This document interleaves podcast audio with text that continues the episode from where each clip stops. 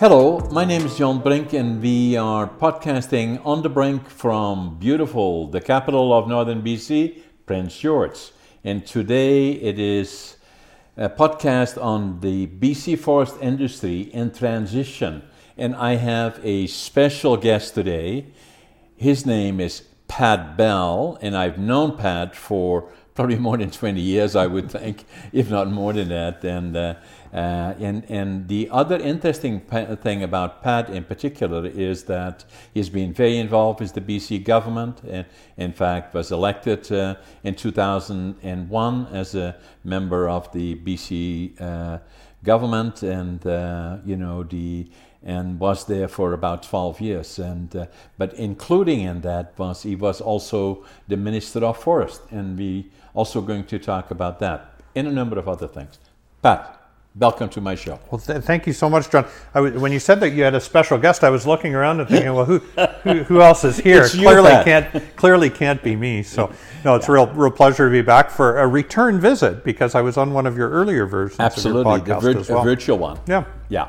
And then uh, you know the uh, uh, so in, for me it's a special day today, because mm-hmm. uh, you know the uh, I turned eighty-two today. Can you believe it? November the first. Uh, John, I, I when I think back to how long we've known each other, you said twenty years. I'm sure it's much longer than that. Probably, yeah. probably more like thirty. And I was thinking, Likely. your your hair was dark, and I had some hair yeah, yeah, when we yeah. first knew each other. So yeah. it's uh, yeah. I, I mean, you're a tribute to uh, everyone. I think we, we should all aspire to be as healthy and look as good at eighty-two as you do. So so good on you for whatever you're doing. Yeah, I, I'm trying to stay alive. I, I want to die young being old. That's the objective. Uh, in the meantime, uh, you know, and, and just kind of joking about it a little bit, uh, as you well know, there's nothing more important than health. Mm-hmm. And you had a bit of exposure to that in twenty thirteen, yep. when you had to make a decision to kind of step away from politics. We'll talk about that a little bit later, a little bit more. But so you well familiar with, uh, you know, the importance of uh, being healthy, physical, mentally, obviously as well. But uh, the first thing is uh, uh, being physically healthy and remaining to do that. And then uh, just talking about the past a little bit, uh, Pat, uh, you know, that uh, we both been involved in politics. And then I always remember, you know, when I was involved somewhat with the B C uh, Socrats uh, uh, that were in power here forever, virtually. Mm-hmm. And then Uh, you know, and then at one time, a mutual friend of ours, uh, Dennis Jackson, I ran into him and he uh, downtown someplace, and I already had the mill, and uh, I was a mill operator. And Dennis said to me, "Why don't you go with me to the A G M of the local riding up in George North?" And I said, "Okay." So I went with him to the local riding. And then uh, I'm sitting there and say hi to this and I, and I'm just there to watch, right? So, and then before you know, there was an election. And then they said, "Okay, well, I'm nominating, Dennis, I'm nominating John Brink to be president." I, I said, "What?" The? And, and, and, uh, and seconded, and then before you know it, I was the president of the riding. Well, John, you know, I mean, everyone knows, and, and it's just demonstrated here already, that you talk with your hands. And you have to be careful in two places. Any any political meeting where you might be volunteering, and an auction. Exactly. So I know I know you have to be careful of both of those. But exactly. It's uh, I mean, if it wasn't for people like you and other volunteers who commit themselves to uh, being supportive in the political world, and being riding association presidents and working as treasurers, and then maybe maybe running at some point, Uh, you know, we'd, we'd be in, in not a great place. Canada was founded on the basis of volunteerism, Correct. and people being willing to put their name forward for Correct. difficult situations. No question. And you're a great demonstration of that.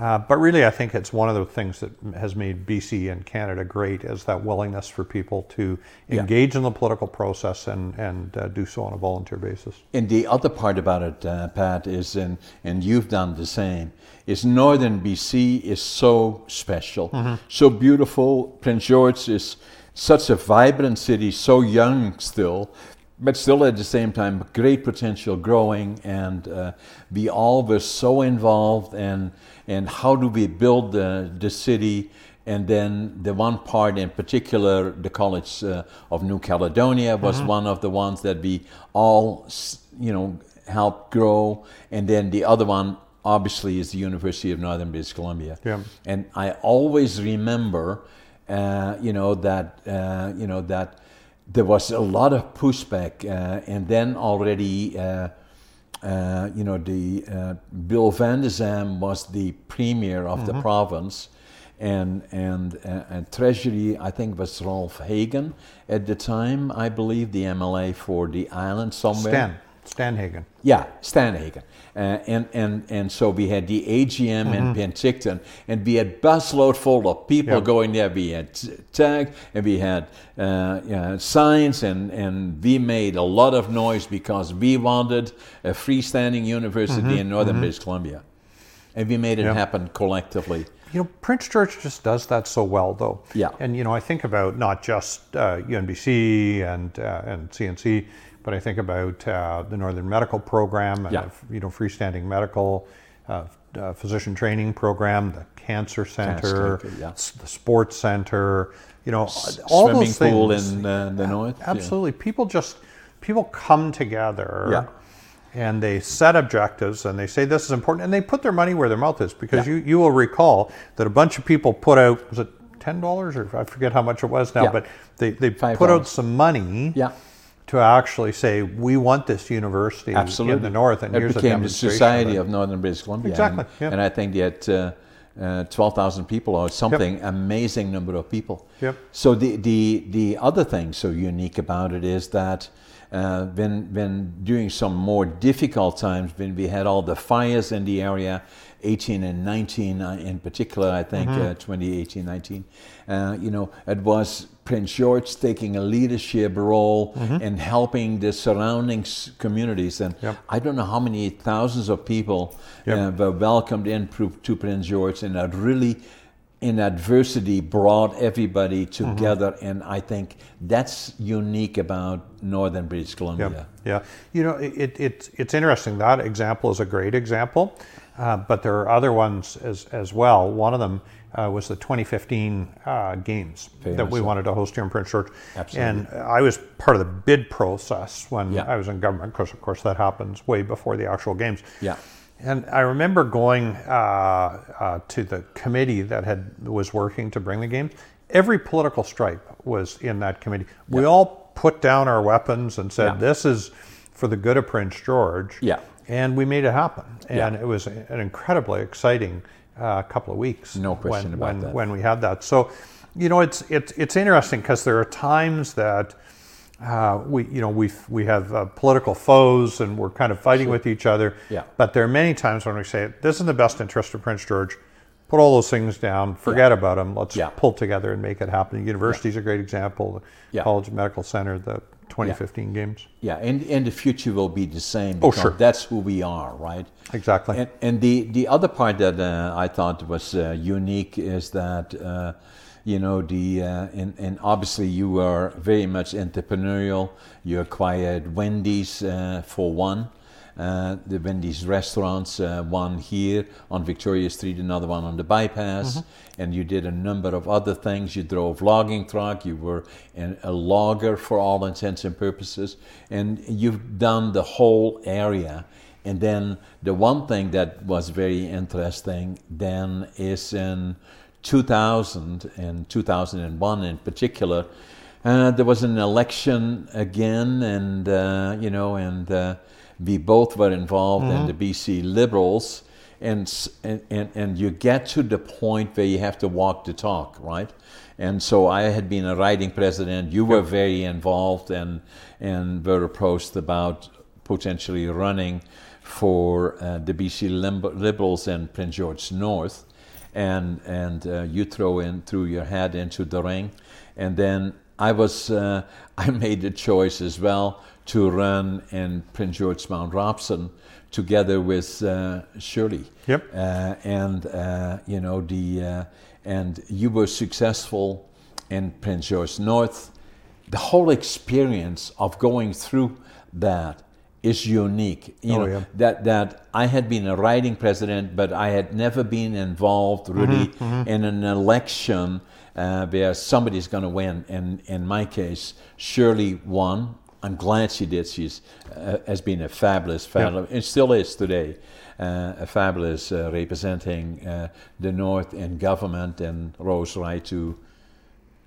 Well, deputy premier. She Dep- was she was she was acting, or she acting was leader premier. of the opposition. Yeah, and and, then, and deputy premier and as well. Then, John, John, I was going to say, you know, if, if it was was it, it is only for fate that I'm not sitting in that chair and you're not sitting in this chair, because if you had decided to run in Prince George North, I'm sure you would have won. And if I had a run in Prince George Mount Robson, I'm sure I would have lost to Shirley.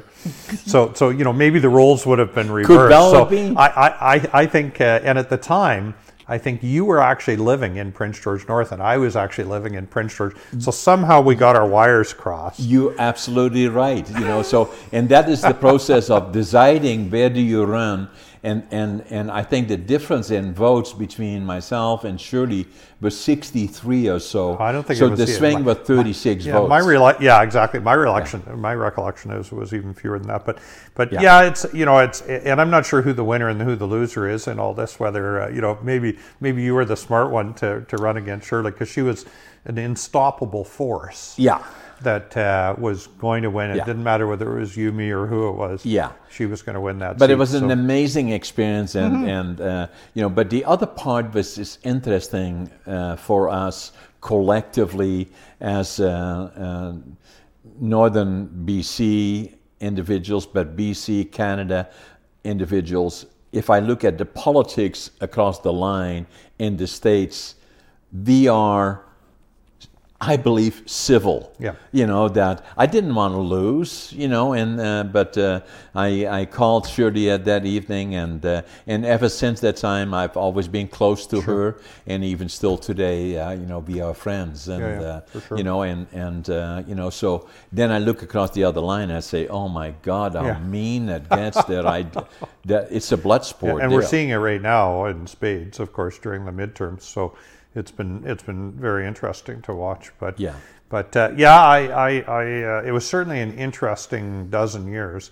You know, John, people often think of me as a politician because that's right. where they saw me originally, yeah. and I, I think of myself as a business person that's been in Prince George since nineteen eighty-eight. First took, and foremost, who took twelve years off to, to, to do a little stint in the political world. I, I agree, but uh, it's, but what uh, an experience, Pat! Tremendous one, tremendous yeah. one. Because you went right into the different portfolios. I believe yep. you were into labor as one, and then a number of other senior roles. And one of the ones was Minister of Forest, mm-hmm. which which you always liked, because you and me used to talk about it. That was the because, one. Be, because we both looked at it as, uh, okay, John, if you get in, you know, then uh, let's work closely together yep. on, on forestry. And, uh, yep. you know, and we both had had experience in it. And... Uh, You know, and uh, yeah, there were lots of opportunities there. So the, the other thing, and we'll talk about that a little bit more later, but uh, the other thing that, uh, you know, I'm kind of thinking about in your case, being very successful in regards to your entrepreneurship and, and Wendy's in particular, but then you decided to build the winery mm-hmm. on a location across the river from where the mill is, and I thought, it's because it's all about location, and and because the business that you were in is Wendy's is all about location, location, location. Yep. Yep. Same as McDonald's, location, location. They mow down a whole building and build yep. a McDonald's there, you know. So because the location. What motivated you, and and obviously because I've been watching you across the river. Beautiful development, mm-hmm.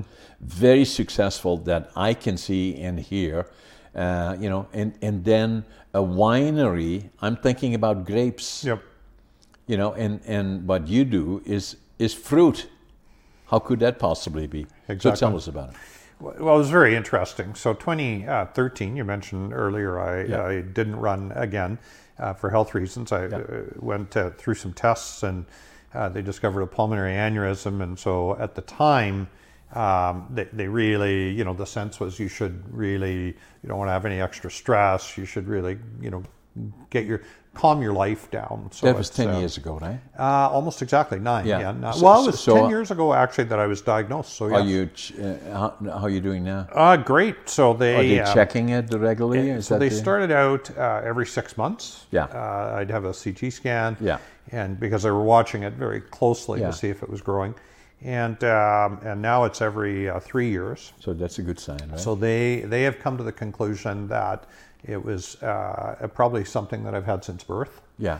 And okay. it's just the way I was, and it's probably not something to worry. And, you know, they said you might die from it, but, you know, you might die by At getting ninety. Hit by a car or something too, yeah. right? So yeah. so uh, the, the long and short of it is, um, at, at this point, I'm kind of free to do what I want. Yeah. Uh, but... Uh, you know, I think it, I, I, when I look back at uh, when I chose to leave, I, I think it was smart. And uh, twelve years is, is a long time in the political world for anyone. Well, and yeah. there's some, Shirley is a good example, who have been very successful for much longer than that. Uh, but uh, but I, you know, I don't think it's a bad idea to kind of have a time limit for yourself. Yeah. And no. And I think twelve, ten or twelve is a is a good number. So well, especially in your case, because you are not a politician yeah. per se. You are an entrepreneur that became a politician. Exactly. So uh, that's yeah. where your so. so but the question are. you asked was the, the winery and where did this all yeah. come from? And yeah. I, like any good politician, deviated off yeah. your question. Yeah. But. Uh, The uh, so in twenty thirteen when I got out, I was fifty-six years old. Yeah, and I felt like I I I, I mean I had too much working career in front of me. I didn't want to just say yeah. you know okay well I'm going to retire because we had some income coming from our existing businesses and and uh, they were they were doing well, but I wanted to do something else. So um, I, I we made a kind of a sh- shortish list of half a dozen different ideas, things that we were interested in. Some of them were in forestry, uh, some of them were in hospitality, so those kind of two yeah. general areas. And then we started looking at, okay, you know, what is, where are the opportunities in these areas and what makes the most sense? And so we started knocking off, kind of one would fall off here and yeah. then another one, and we were down to three or four ideas. And uh, a lot of them kind of revolved around wineries. One of them was build another winery in, in the Lillooet area. There's a very successful one down there called Fort Berens right now. Land is relatively inexpensive, so that made sense. Um, one was a fruit winery here in Prince George because clearly you're not going to grow grapes here. Um, we actually were thinking about uh, doing a paddle wheeler on the Fraser and Nechako as a, uh, a, a restaurant. At the Conifex? Yeah, well, and the thinking would be during the winter it would just be beached and ashore, yeah. but during the summer you would run cruises around, so we thought that that had some potential. And then um, a, a forestry initiative, forestry idea. And uh, we, I was driving around one day and drove by the lot that Northern Lights State Winery is now on, and there was a for sale sign on it. And I thought, you can't, I don't think you could find a better site. I mean, tremendous agricultural site, south-facing, big hill, acts like a catcher's mitt. So, you know, Prince George is is uh, kind of zone three. That's kind of closer to a zone four climate uh, at that. Plus, you're on the river. And John, how many times, you've been here forever, I've been here for a long time, how many times have you heard someone say, why isn't there a good restaurant on the river in Prince George? We've exactly. got these two beautiful rivers. We should have a, a restaurant there. Uh, so uh, I spent a little bit of time looking into it. And but most people thought the other side of the river. They did. You're yeah. correct. You're yeah. correct. Uh, but actually, I, th- I would argue our side's better because it's south-facing. So you yeah. get that beautiful yeah. sun throughout the entire day. Our patio You're is... obviously right because yeah. you can see it, right? So, so anyways, uh, we uh, uh, the property was in the is in the agricultural land reserve, but uh, winery is an approved usage. And if you have a winery, you're allowed to have a restaurant in it. So all those things kind of oh, came together. Yeah. And, and, you know, I don't want to overstate the restaurant in the winery because the bigger portion of the business is the winery. Yeah. So we are, uh, there's about three hundred fifty wineries in B C.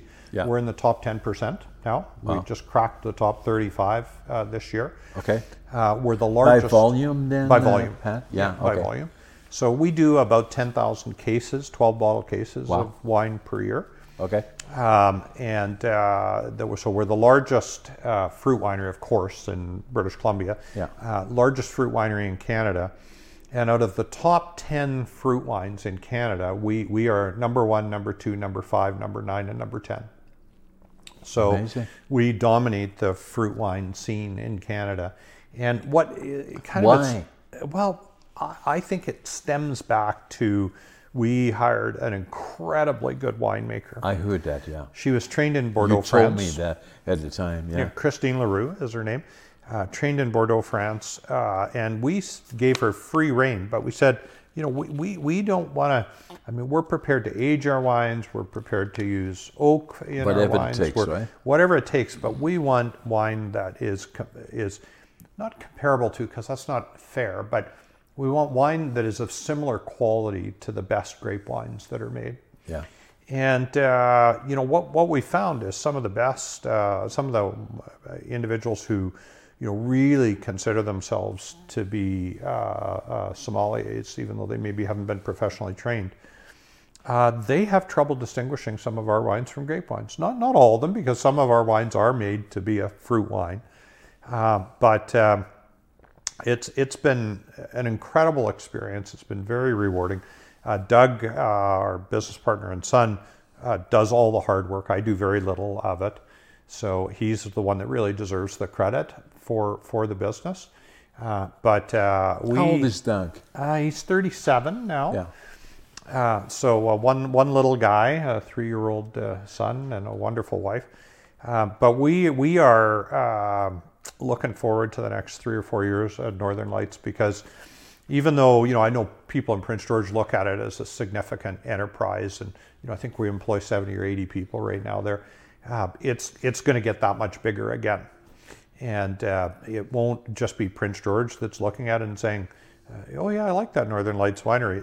You'll be seeing our product. We're, we're already in three hundred uh, liquor stores around B C. That number will double. We'll be in Alberta. We'll be in Saskatchewan. So we're very excited about the future of the winery. We think it's going to be so great. So have you got enough room at that location to grow to double the size? So John, if I if I asked you uh, thirty years ago, did you have enough room for four finger jointers on your existing site, what would you have said? I will find it. We'll find it. Yeah. Yeah. Yeah. We may go underground. We may. We, you know, we yeah. haven't figured out all of it. We yeah. actually we've done some preliminary designs, and and uh, we can.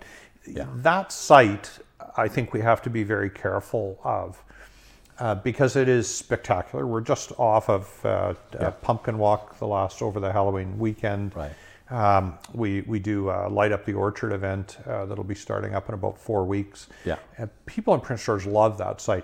Oh yeah, we we uh, one of one of the things I think is kind of I find uh, most satisfying is uh, TripAdvisor ranks uh, you know restaurants, things to do, all that sort of thing in every town. Yeah, and in Prince George, in the things to do, we have been the number one thing to do in Prince George for over five years. Took us yeah. a year and a half to kind of get to the number one spot. Uh, but what's more rewarding, John, is number two, three, four, five, six, seven, eight, nine, and ten are all government-funded organizations. Right. We're the only private sector thing yeah. in the top ten. Amazing, eh? That that uh, and we're number one, and we've been number one consistent for five or six years, seven yeah. years now. Yeah. So it, uh, I, I think it's great that the private sector can can build something, do something as an enterprise, and be successful, and have people embrace it and say, "We love this place." Yeah.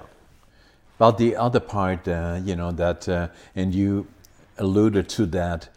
I always say you can't do it alone. Mm-hmm. You know, you find the best possible people to yep. surround you. Yep. And and I say it toe in cheek a little bit, because you cannot soar like an eagle if you work with a bunch of turkeys, right? So the, uh, you know, and uh, you know, and, and that has been my success in a lot yep. of ways, and, and yours as well, especially in that field. The other part about it is that, uh, you know, do you... Uh, Uh, starting another Wendy's in mm-hmm. Williams Lake. Mm-hmm. And just for international or, or national uh, viewers, Williams Lake is about two hours from here. Yep, two and a half. Two and a half, yeah. Yep. Probably yeah. the way you drive it's still too. But, on, you know, on the, for, going south towards Vancouver. Yeah, yeah, yeah, exactly. Yeah, we're very excited about that. That's a project we've been working on oh, for, I, I say, thirty years, yeah. uh, only with a little bit of tongue-in-cheek. Yeah. Uh, but we've had uh, three different runs at developing a store in Williams Lake and yeah. couldn't put across the finish line the first two times. Yeah. Uh, but uh, we have now, and it's an incredibly good site. We're really excited about it. Is that again location, location, location? Uh, yeah, absolutely. I mean, you could, you know, we could have built a store there thirty years ago, but it wouldn't have been in the right place. Yeah. And so, you know, you you really do have to, uh, you've got to find the right site.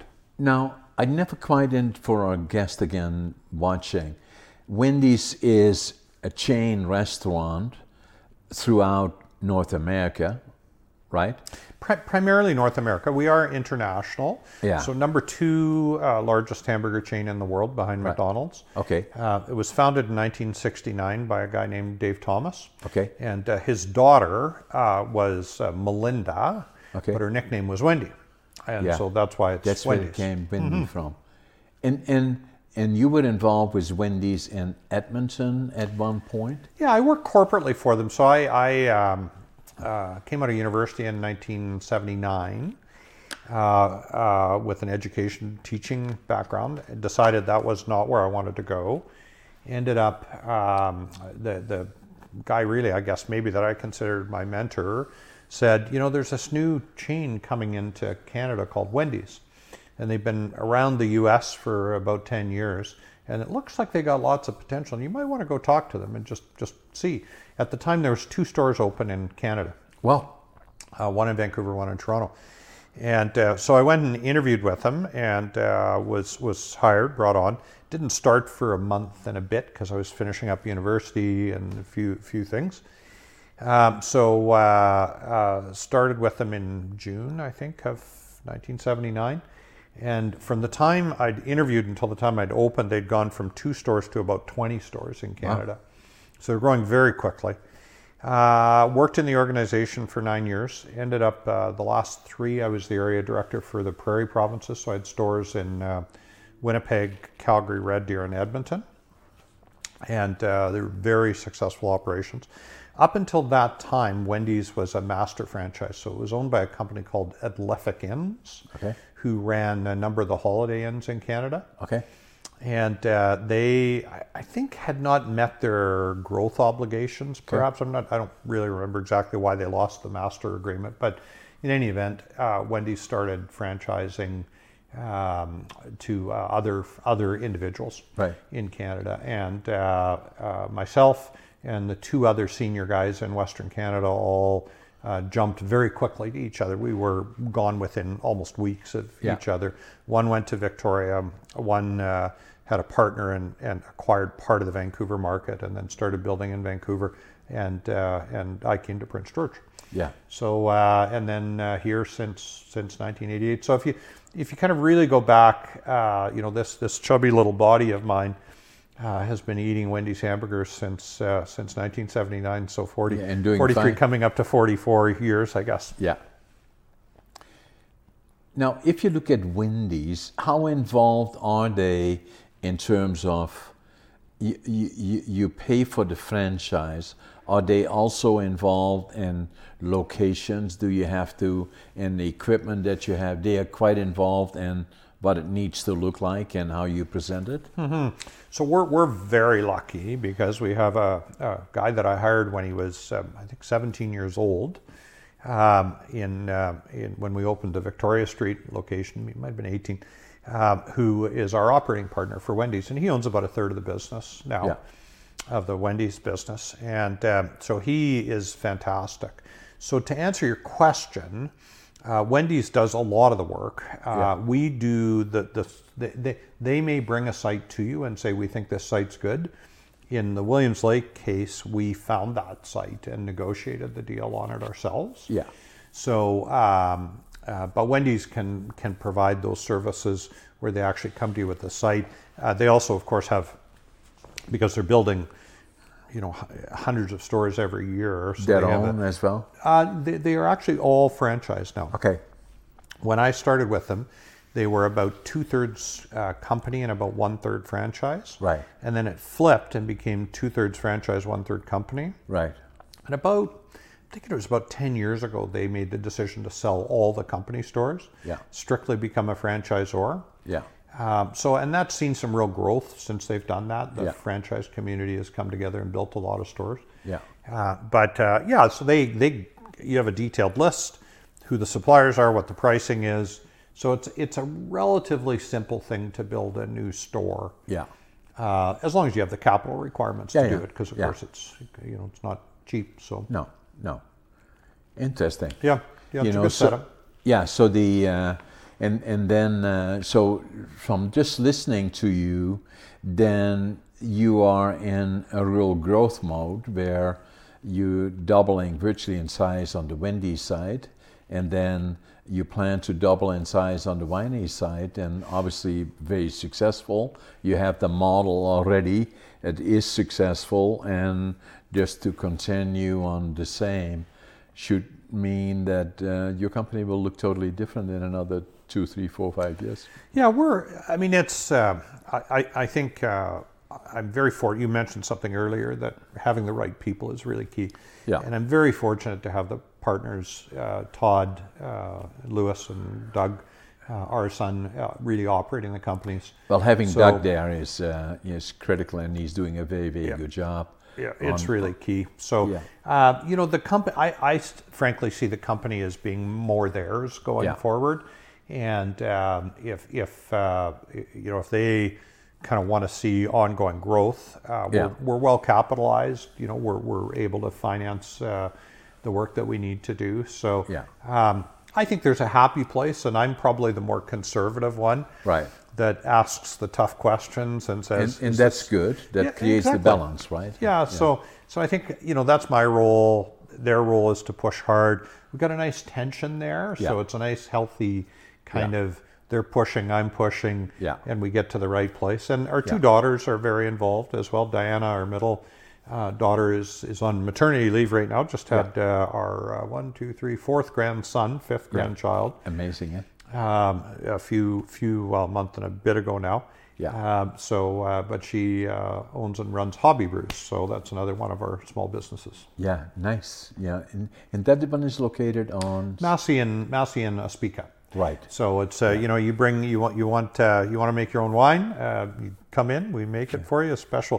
You make your own labels. You can uh, more you, and more you could popular. Supply, I understand. Well, you could supply all of your Christmas wine to all yeah. of your employees, and we could yeah. put your face on the bottle, John. Yeah, yeah. There, yeah. there's my pitch. Good idea. I, we we have to check that out.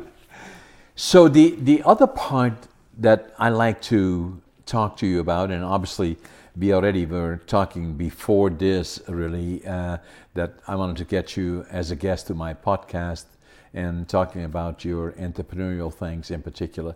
But then the other thing that I've done is that uh, I started last week, and particularly in regards to the forest industry in British Columbia, that uh, as you well know, how long were you Minister of Forests? You're from two thousand and... I, I'm glad you reopened that, because yeah. I, I, I, there was a funny little story I wanted to share as well with that, John. But I was uh, three years in, in the ministry from yeah. two thousand eight to two thousand eleven. But um, in uh, you you will recall that Gordon Campbell stepped aside in twenty late twenty ten, early twenty eleven, yeah. uh, and um, Christy Clark ran and was successful. Yeah. And uh, so she called me into her house, uh, which was always a good sign, because it meant she want you in, she wanted you in cabinet. If you got a call, yeah. then it meant you were going to be in, in cabinet. So right. she called me to her house, and, and she said, Pat. Uh, Uh, I, uh, you know, really like the work that you've been doing, and I, I want you to take on uh, the role of jobs, uh, tourism, and tech, technology, and labor was in there, a bunch right. of other stuff. Yeah, yeah. And I said, no, no, no, Christy, you don't understand. I'm the forest minister. Yeah, yeah. And every, you know, I want to say everyone in the forest industry wanted me, because that sounds arrogant, but yeah. I built a, you know, I think I built a good connection with you, with. Yeah. People like Hank Ketcham, uh, with Don Kane, with yeah. with uh, uh, the Tolco folks, and uh, and the union folks, and uh, I, I was pretty happy in forests, and I could have yeah. stayed in that portfolio through to the end of of, uh, of my term. Yeah. and uh, and you know, and maybe longer. And uh, Christy said to me, "Well, no, no, Pat, you don't understand. I'm the premier." Yeah. And so I said, "Well, yes, yes, Premier, can you remind me what that the name of my new portfolio is?" So, but it was quite funny because I just had not, you know, I, I, I, where I had worked very hard in, well, in all the portfolios I was in, but in forests, and I really was looking forward to another two or three years in, in forest because there was a lot of yeah. undone work, yeah. and, and I still feel you were mentally ready for, right? Yeah, and we'd moved, you know, I think I really feel like we'd moved things along nicely yeah. in many areas, and uh, and and I just felt there was more work to be done. But in in any event, I enjoyed the jobs portfolio and got to write the jobs plan, which is yeah. more or less still being used today. The N D P wouldn't say that, but yeah. but there's a lot of elements of the jobs plan that's yeah. still in use today, and, and it served B C well. So the one that I liked in particular, because you've been so close to the forest industry already before because of us, and, and, mm-hmm. and you've, you've always been close to it, and part of it because uh, you were involved in the logging side, you were a log dog, and, and you're from Prince George, that means you're lumber, exactly. right? And, uh, you know, and, and yep. manufacturing. So what has happened in the last number of years in particular? You know, we, a number of things have happened. Uh, some of them are, and, and I'd like you to interact with me, mm-hmm. ask me questions if you wish. So that's usually how I talk about the forest industry in particular, mm-hmm. is that uh, I like being challenged on, on some of the things that I believe in, and then having your amazing amount of experience in it is extremely valuable for our public to listen to. Is that uh, obviously pine beetle happened. Mm-hmm. Nature, global warming, call it what you want, but the result was that uh, uh, in early two thousand, and probably for the next ten to fifteen years, uh, most of the lodgepole pine in the interior of the mm-hmm. province, uh, you know, had died and was gradually getting to a state where it no longer was Econ- economically viable mm-hmm. to make lumber from it. Interesting part about pine, as you well know, is that uh, it, it stands longer than most, yep. uh, like spruce beetle uh, yep. is about three years, where it's yep. pine, it can be ten years, twelve oh, yeah. years. They're still know. harvesting a little bit of the dead little pine bit that's of been it. dead for twenty, twenty-five years. So, but uh, yeah, you're absolutely right. And so what happened then is during that period, and, and again, uh, you know, but the government or the Ministry of Forest together in the government had to decide to recover as much of that timber mm-hmm. before it would become less usable. And they, where the annual allowable cut used to be around sixty million cubic meters average, and uplifted it as high as eighty million mm-hmm. meters for a number of years. Yep. And uh, to just deal with that issue of the beetle. And, uh, you know, but then at some point, uh, in particular in the last five years, uh, it had to come back. The results of that brought it back to around the sixty million cubic meters. Mm-hmm. And then from there on in, add to that the other part, spruce beetle, yep. uh, uh, happening in the in the Peace region. Mackenzie and the eastern part was kind of showing up, further reducing the annual overcut, add to that fires in particular, yep. and then a number of other things happened in addition to all of that. The one was, uh, uh, you know, by law, First Nation was going to get sure. more access to fiber and timber, and then in, in sharing and revenue, and, and that's a good thing. Mm-hmm. Uh, you know, that was the, uh, uh, and, and all of those things then became in motion.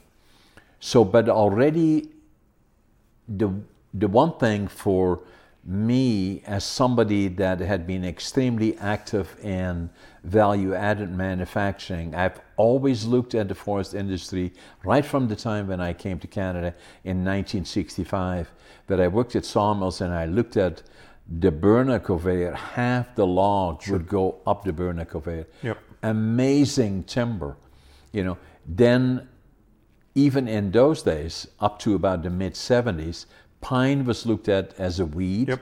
Nobody wanted it. It's all the bigger logs. But then gradually, closer utilization came in. Uh, you know, a number of opportunity licenses mm-hmm. were issued. and uh, a, mill, a number of other mills uh, uh, developed, in particularly around the north area. And then another opportunity, like in my particular case, I started lumber remanufacturing mm-hmm. in nineteen seventy-five as an opportunity. And I saw that as an opportunity that could, could go much further sure. than that. And and I was quite active in it, like in the... So, nine- so John, I want to just stop you for a yeah. second, because I want to, I, I, I, I don't want to miss the opportunity yeah. to touch on something that you were talking about earlier that I think is really important. And you're, you're starting to kind of shift from forestry to manufacturing, right. which uh, right. is really important. Yeah. But but on the forestry side, you talked about, you know, the pine beetle, spruce beetle, uh, the, the First Nations tenures that were Correct. being issued. Uh, you know, all that sort of thing. Um, but but there's one underlying principle that I was unable to push across the finish line. And one of the reasons why I wish I had been there for maybe a couple more years, because I think maybe I had a chance to, to get it. But for me, uh, the structure that we have of our licenses is all backwards. Yeah. Because it's all about cutting trees and not growing trees. Ten, the tenure system as exactly. it is. Exactly. And what we need to incentivize uh, the forest industry to do is to grow trees. I agree. And in the U S South, as you know, it's all private land. Right. Uh, so they they are driven by economics. It's Correct. the only thing that they're driven by in the, in the U S South. Correct. And economics drives them to grow trees faster, more productively, right. so they can rotate the uh, stands on, yeah. on, on their private lands and have a better income stream come off of them. Correct. So when I, when I think about that, what it really leads to, because we're not going to privatize land in British Columbia. It's not going to happen. Um, B C, it's ninety-four percent of the land in B C is Crown land, Correct. six percent is private. Yeah. A big chunk of that private land is actually on Vancouver Island, probably Correct. three, two and a half, three percent of it's on Vancouver Island. Correct. Um, but but we did have a, a tenure system. We do have a tenure system uh, that incorporates uh, a tenure called a tree farm license. Correct. And one of the, some of them are operated very well, some of them aren't. One of the ones that's operated really well that I think people could turn their attention to is the Dunkley T F L. Correct. Uh, just, uh, I guess, around Hickson and south of, of Hickson. Right. When that tenure was first provided to Dunkley, and I, I might get the numbers a little bit wrong here, so I don't want people to hold me to them yeah. because it's no, no. been a while since I've, I've I agree with you, Doug. thought about yeah. this. The, the, the volume that they were allowed to take off of that stand initially was about one hundred seventy thousand cubic meters per year. Correct. And it's a defined area. It's a specifically Correct. defined area. They did a bunch of work yes. on that, and uh, in terms of fertilization, in terms of uh, better inventory systems, about better stand spacing, utilization, spacing. All, all those things to make it grow and they faster took it by from mobile. one hundred seventy to, to close to three hundred. That's the point. So you think about that number, and you think about, so our, our, our A A C went from, you know, in the interior, uh, which is what you were talking about, from sixty million cubic meters up to kind of close to eighty, and then back down to sixty, and it's kind of headed to fifty-four, maybe even high forties. But about you, that, you yeah. change the tenure system around, and you incentivize companies to grow trees as opposed to just harvesting them. And and that's the, the, the volume off of the land base that we have could easily go back to sixty, seventy, eighty million or cubic more. meters or more. Interesting, and you're absolutely correct, uh, but uh, last week, I don't know if you saw the program that I had with uh, Rob Schutz. Mm-hmm, mm-hmm. We talked about that as well. It's saying that, uh, you know, that uh, the other part that is very important is what we have, a ten-year system that is mainly a volume based oh, system. Exactly. Yep. If it were area-based, like the, yep. the the T F L that Dunkley has, although relatively small, yep. it would then create the incentive of more intensive forestry, yep. which yep. would likely mean that the, the, the land base that we have now mm-hmm. could, and, and I talked to Rob about that, could likely in the next, in the midterm, thirty, forty, fifty years, depending on how much work we put into the intensive forestry, would likely yield as much as fifty percent higher, sure. if not more, sure.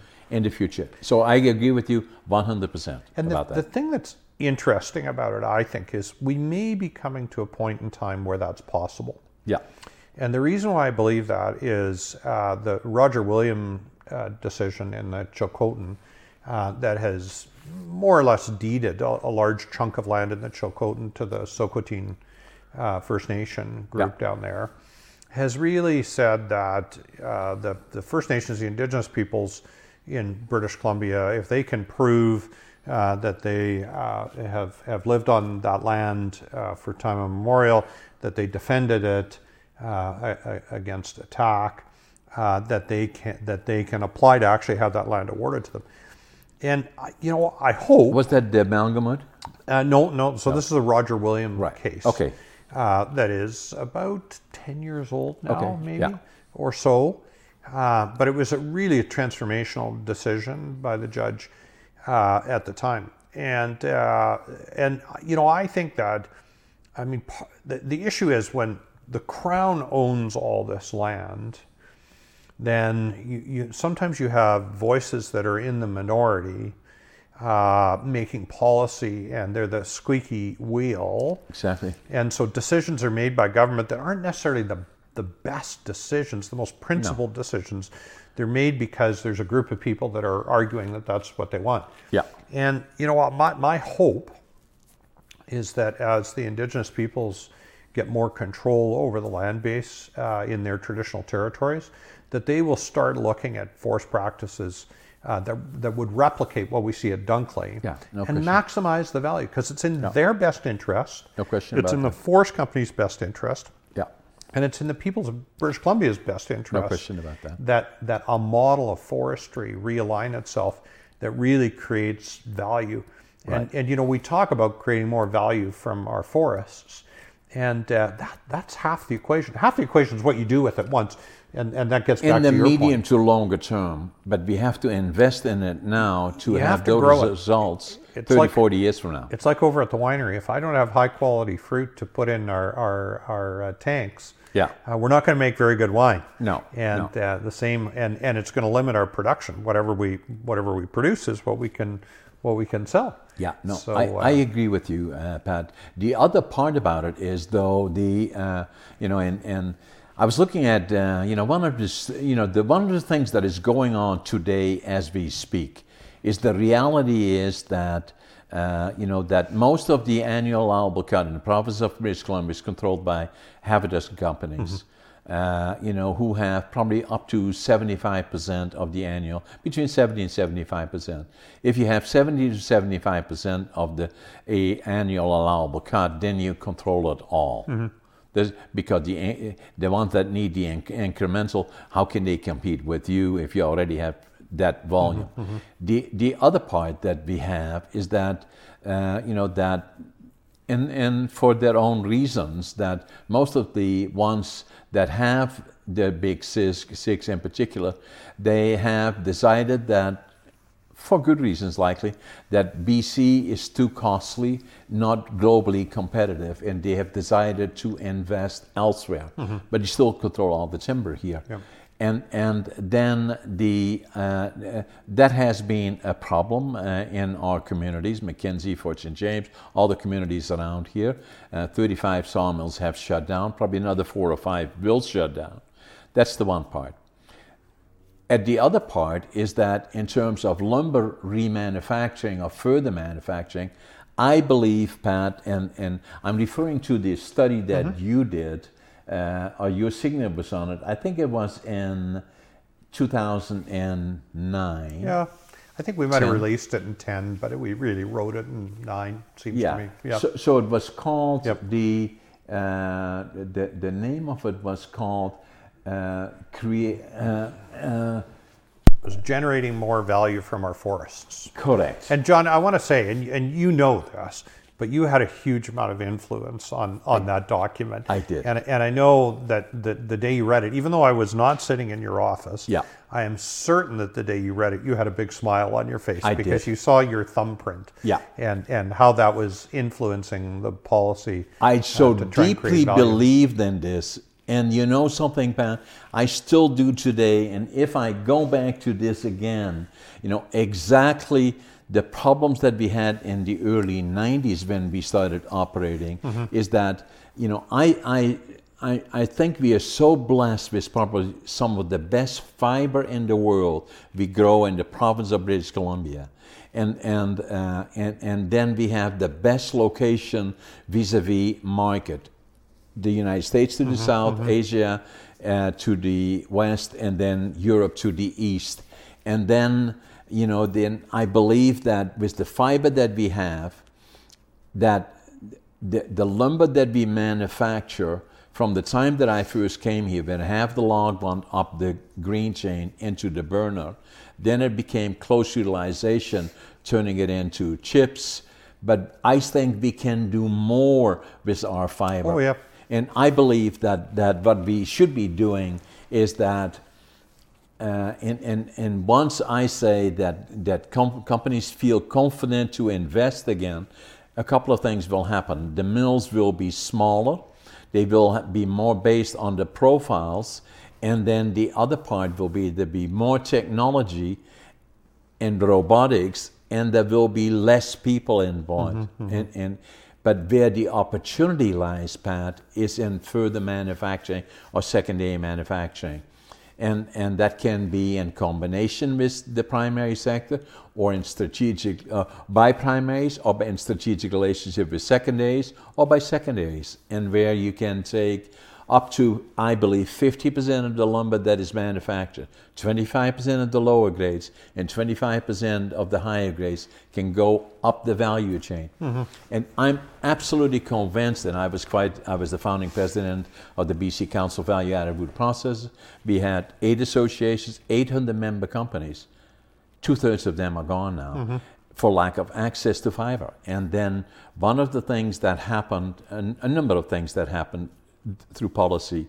A, uh, you know, that at the time of negotiating the softwood lumber deal that we had quite been quite involved in already, I was involved with three negotiations where we got the feds in negotiations with the U N, United States to tax secondary manufacturers on the volume going mm-hmm. into the plant, not mm-hmm. the amount of value added at the end. They totally forgot about it. It was not part of the last negotiations, unfortunately. That, in a lot of cases, meant that they had to pay twenty percent duties. Yeah. Like a company like uh, Brink Forspikes has sixty million paid in, wow. in un- unbelievable. A lot of companies couldn't survive mm-hmm, it. Mm-hmm.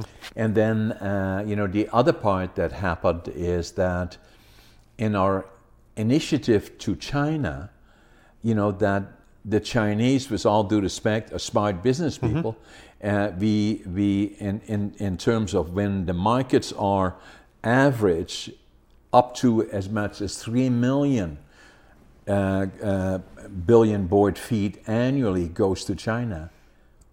All of it low grades, mm-hmm. very little dimension for obvious reasons because they're not building houses like we do.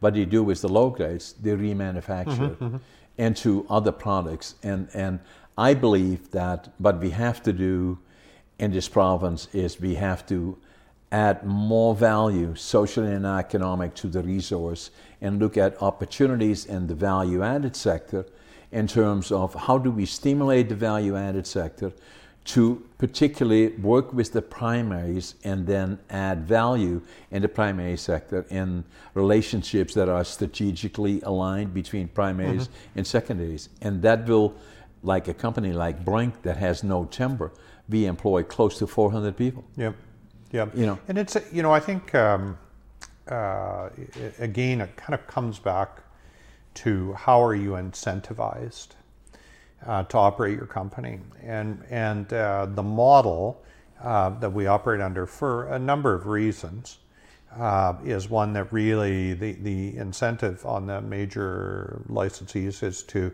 manufacture lumber, dimensional lumber for construction, ship it to the U S, get paid, and, and keep building. And for a long time, they had a problem with their with their low grades. And uh, you would take a lot of it, and there would be others that would take some of it as well. Uh, but uh, China certainly at one point sucked some of that up, and that, that appears to have reversed now, and, and Russia is supplying them with roundwood instead. So it doesn't appear to be as much of, of an issue. But you know, econo- I mean, you know this, John, that that uh, economics are a wonderful thing. You've, you've survived on it by being uh, fast on your feet, by being productive, by producing a great quality product and doing it very efficiently. And uh, so if, if the economics of the business are allowed to operate in, in their best, uh, the, the best way, then the businesses will, will come to the top. And it's a reason why a guy like you has had so much success. Started with twenty-five dollars and forty-seven cents, and today you got four hundred people working for you. Uh, Kalashnikov's is another, I think, interesting example Ken down there. Yeah. Kootenays, Ken, who's I, I think yeah. kind of retired. I think his kids yeah. are running the business now. But, yeah. but you know, very interesting guy, and they got into C L T, cross-laminated timber, in a yeah. significant way in the last three or four years. Yeah, huge have opportunity. Had great success. We want to do the same here.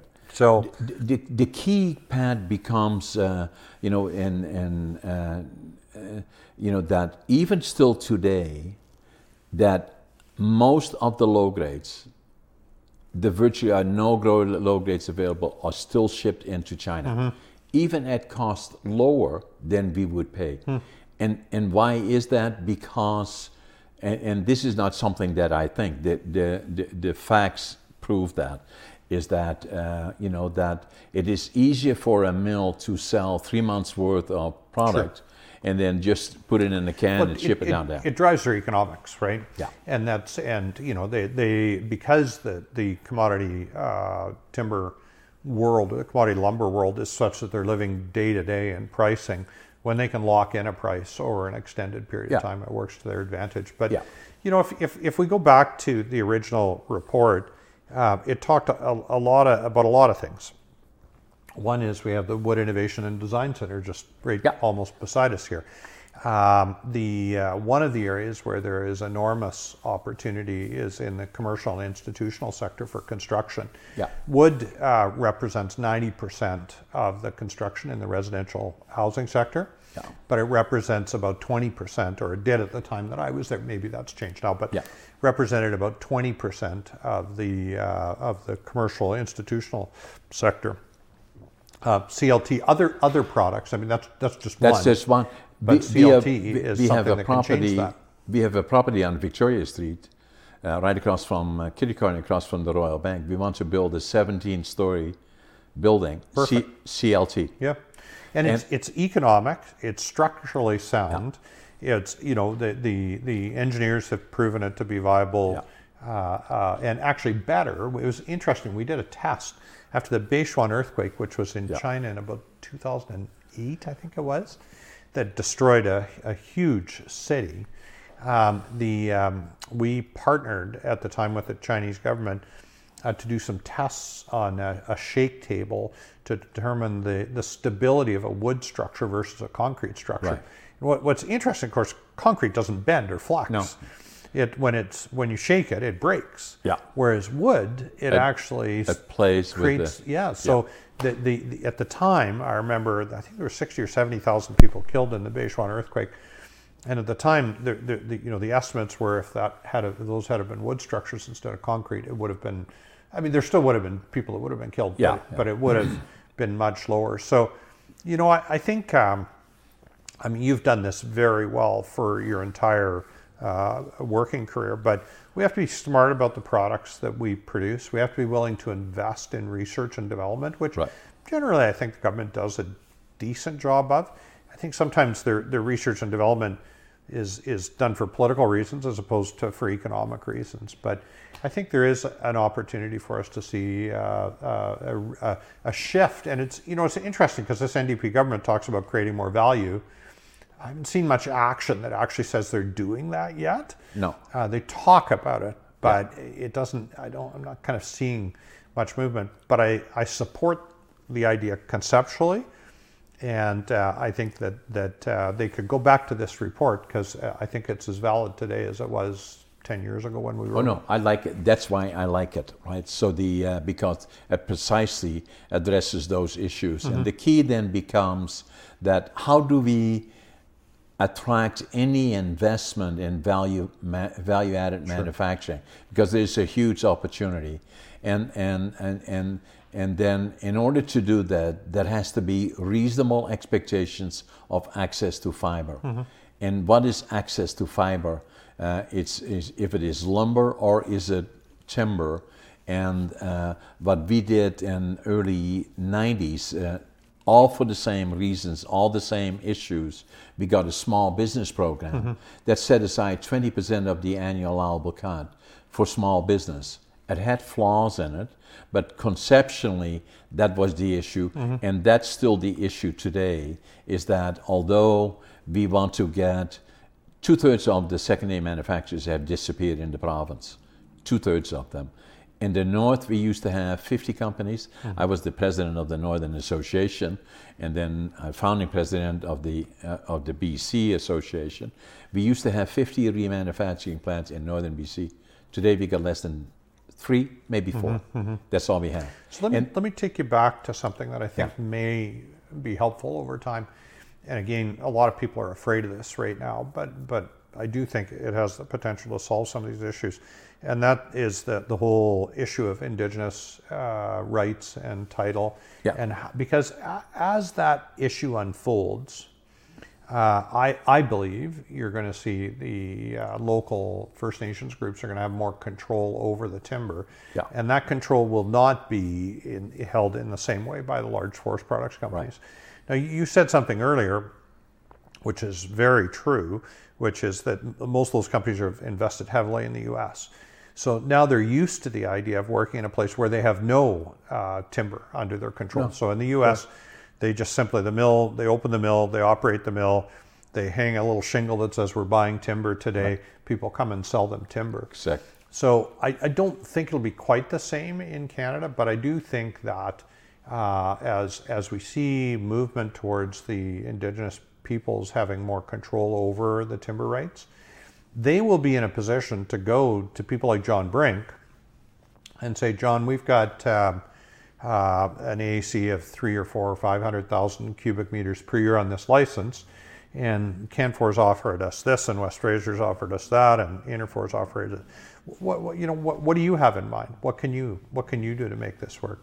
And so that a little bit of that delinking that you've talked about lots over the years between the forest licenses and the big companies, I think we may see that over the next ten or fifteen years. A little bit of the challenge there, Pat, is that if you, you know, like we have probably in excess of one hundred fifty million dollars invested in our different companies. We have three or four of them, mm-hmm. five of them here. If that, if if there is no reasonable expectation of medium to longer term commitments, if it is just transaction to transaction, then... So let me stop you there, because yeah. I, I, I mean, one of the things I know about First Nations and yeah. Indigenous peoples is that yeah. they're in it for the long haul. You hear them say that all the time. Yeah, uh, they are not a transactional society. They don't right. operate that right. that way. Um, so I, I think uh, I... my expectation, and, and who knows? I mean, you know, I guess we'll all see. You'll you'll be eighteen years from now. You'll be one hundred, and you'll be saying you'll be having me on your five thousandth podcast and saying you yeah. were wrong when you said that. No, yeah. uh, but uh, I I do think that um, the, our First Nations peoples tend to be long-term thinkers, and uh, if if I was a betting person, I would say that one of the thing reasons why Canfor, West Fraser, and others may have a challenge getting into a relationship with the bands is that they're they're looking for long-term certainty, and the the, the Dunkleys and Carriers and Sinclairs and Brinks of the world are more thinking in terms of how can I make this business work over a long period right. of time. So you know it's going to be interesting to see. Um, if if I was in the political world today, I would probably be working to try and encourage that. Yeah. Uh, but uh, but you know, I'll just sit on the sidelines and have a glass of Cassis Noir and see if I'm accurate yeah. or not. I I kind of think, uh, Pat, uh, you know, that we should add as much value as we can in B C to the product. You know. So I'm going to challenge you on that because yeah. I think I think I think I agree that we want to add as much value as we can. We want to do it economically. We don't want to yeah, subsidize it. Yeah. I am just no, no. That that dead that is, set that's against. Totally out of yeah. The picture, so, right? so. I, but I think it's important to say that because yeah. um, the uh, you know in, in, in my world and the world of Northern Lights, we have not taken a, a single penny from government. There's lots of programs we could qualify actually yeah. for if we wanted to, because we're farm, we're farming yeah. uh, twenty-seven yeah. acres or so yeah. right now of fruit, which is uh, pretty big when you, for Northern B C, and even yeah. in the Okanagan, twenty-seven acres isn't a small orchard. No question. So, um, but, you know, I think, I think that uh, what's critical is we have to add value and create the right structure from a policy perspective, so that uh, the the incentive to manufacture uh, products to a higher value point is there. But I don't think you want to, if you just try and force it, you're going to have an uneconomic product coming out the back end. Yeah. Because and your cost structure will be all wrong. And the way I look at it, Pat, in the forty-seven years that I've been in business, I've mm-hmm. never taken a nickel no, exactly. from government. Yep. Not a yep. nickel. Not even if I were a member of an association, could have billed them for my cost, I never did that. Yeah. I don't want nothing from no. them. I simply want to have the opportunity with this precious resource sure. that if you're saying you're not going to invest here, but you control all of the A A C, that's troubling. Yeah. You know, if we have product here that we can further remanufacture on the either on the low grades or the higher grades, to we should then try to attract investors to do that, to and also stimulate the primary sector to do more with the product, or do it in strategic relationships, or do it by individuals, and that includes First Nations. Mm-hmm. I've in all the years that we worked together, we have had close relationships with all of the First Nations, still do today. Yep. But in terms of how do we attract investment into the industry and further manufacturing, there has to be reasonable expectations of access to fiber. Mm-hmm. And that goes beyond, well, if you want fiber here, then uh, then uh, you know, just call me and I'll sell you a truckload. No, that I, doesn't happen. I, I, I would s- still argue, and, and I, I don't actually know that we're arguing, I think we're saying the no, same no, thing. No. So, but um, the, you know, the critical thing is, in my mind, is economics have to drive those decisions. No, they would. Right? And if they do, if economics drives the decision, then you're going to get a probably a pretty good outcome. Mm-hmm. If you're probably going to get a it pretty, has to be based on that. Yeah. If that is not what it is, then it will not yeah. work. So, and but when, I'm when that's government, a given. When government mind. has control over this, uh, I, I remember uh, Hank Ketcham came to me one time.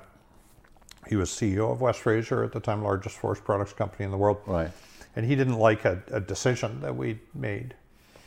And so I was, uh, he was arguing that, uh, I mean, he, he wasn't really asking me to reverse the decision, which I, there was no point because the decision had been made. But, you know, he was, wanted to make sure that I knew that he wasn't happy. And I said, Hank, you have the easiest job in the world. And he said, what do you mean? I run a largest forest products company in the world. It's, it, you know, it's one of the most challenging jobs I've got. Tens of thousands of employees, billions of dollars of investment. I said, yeah, but but you have one key driver, and that's providing the best return to your shareholders that you can. That's your fiduciary responsibility. Absolutely. That's no the expectation. Yeah. As as Minister of Forests, I have to meet the obligations of communities, of the secondary manufacturing sector, of Indigenous people, of right. unions. Of, right. I have to do so. I have to take all of those factors.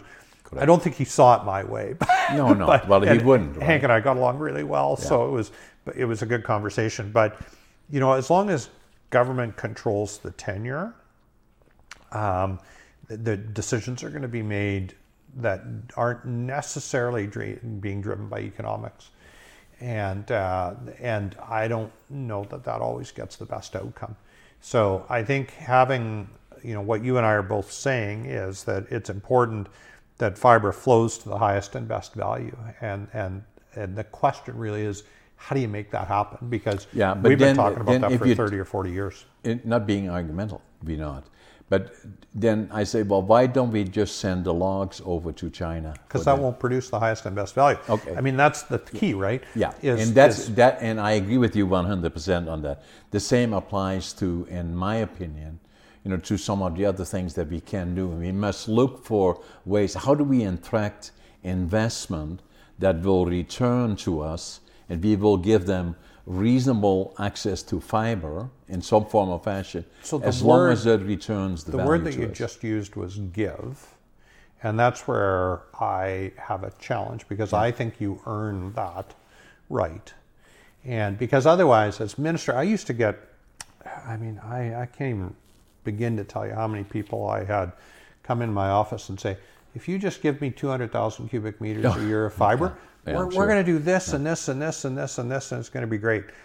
And so then it, it put, you know, the onus yeah. on the ministry and the minister no. to make those decisions. No, I so do, so I think that. it's it's more, and you've earned the right. I mean, I've right. seen seen it, and you've yeah. earned the right yeah. to have that that access. So, the, but the key is, in my mind, is you've you've got to have people be able to go out and earn that access, and if they do, yeah. then they should be on their but, way. But somebody will not come walking in the door and saying, "We are invest, we are."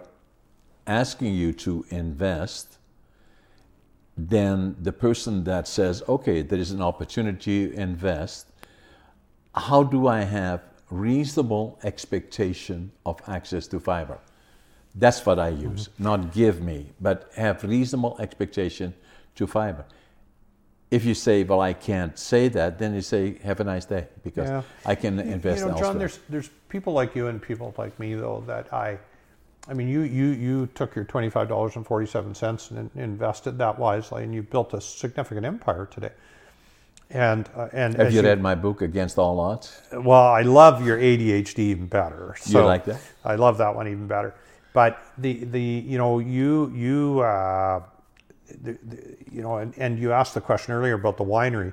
Like, why would you possibly uh, think about building a, a, a fruit winery on on the wrong side of the Nechako, you know, in Prince George, right? Well, that's so, having foresight. So, well, I, I always say that the difference between a vision and a delusion is a very small space. Right.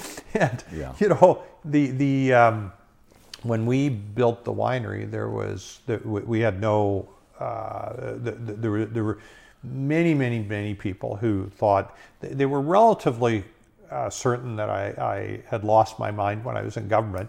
Yeah. When I did that, they were certain I'd lost my mind. Yeah.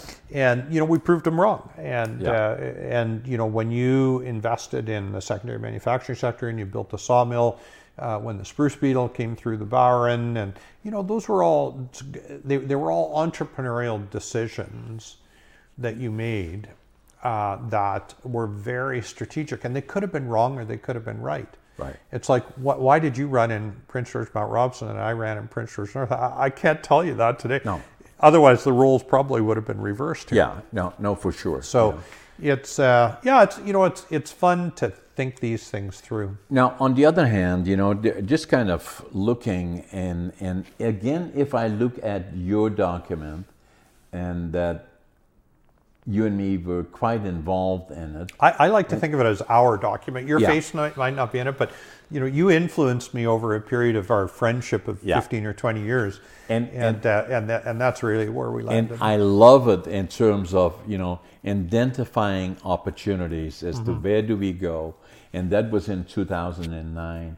And I s- still believe that there is huge opportunity in the province of British Columbia, not only in the forest industry as we go forward. Obviously, it's going to be a bit of a challenge uh, in the midterm, uh, but I believe, as you do, uh, you know, that uh, we will do much better in terms of regrowing uh, the annual allowable crop, likely well beyond sixty million cubic meters. Yep. And that uh, I still believe that we will look forward and seeing that the industry will look different as it does today, that there be uh, uh, smaller mills uh, that have uh, different profiles, highly, highly in technology on the primary level, uh, employing less people, but that it will be in uh, uh, doing as well, being very active in value-added manufacturing as, as primary producers, as well as in strategic relationships with secondaries, and that individuals will be accessing the fiber. Mm-hmm. Up to fifty percent of the volume produced, the, twenty, the lower twenty-five percent, all on an economic, solid, no sure. handouts, no subsidy basis. And I believe it will be good for the primaries that will be here, yep. being in those relationships. And yep. that's what I deeply believe No, I in. think I think you're, uh, you're right on the money. And it's, you know, I think... Uh, there have been little shifts at times. It's gone back and forth. Yeah. Uh, but, uh, you know, I always like uh, the word crisis. Yeah. Uh, because in every crisis, there's an opportunity. No question. And in fact, in the Chinese language, uh, the word crisis is actually a combination of two words. I'm one is surprised. For danger and one is for opportunity. So yeah. it, it's Wei Qi is how they, they say it. Yeah. And someone will write in and say, no, you, you said it wrong, which I probably yeah. did. But yeah. but um, the uh, you know, in China, old, virtually the oldest society on the planet, yeah. um, they they believe that every time there's a crisis that comes along, there's lots of danger associated with it, yeah. but there's also lots of opportunity. No question about that. And you know, when when we're seeing this big fall down in in A A C, yeah, um, there's going to be a whole bunch. It's not going to be you and I. No, no. But there's going to be a whole bunch of young entrepreneurs yeah. that are going to come up, and they're going to say, you know, there's something here, and I don't know why those guys didn't figure it out before. Yeah. But when times are good, it's hard to make change happen. Yeah. It's only when times that are tough that you that, actually can make yeah, change. Yeah, when people sit up in bed in a cold exactly. sweat and say, tomorrow no, no. I have to meet with the banker. Exactly. What am I going to do? Where do yeah. I go? Right. And I and I think this this downfall in A A C uh, actually may trigger that. And uh, I believe I, it I'm will. hopeful that uh, I'm hopeful it will. So, you know, we'll we'll. we'll see where it all goes, right? Yeah. You, you, well, you, I know you won't be an innocent bystander because you'll no. still be working hard. I will but be. Uh, but I'll, I'll, I'll uh, I'm going to enjoy the process over a couple of glasses of wine and uh, watch things unfold. Pat, it has been a pleasure again meeting with you, and uh, you know, and we're going to do this again. Absolutely, you know? absolutely. So it's always a pleasure, John. Thank you for being my guest. Thank you. Yeah, thanks, Pat.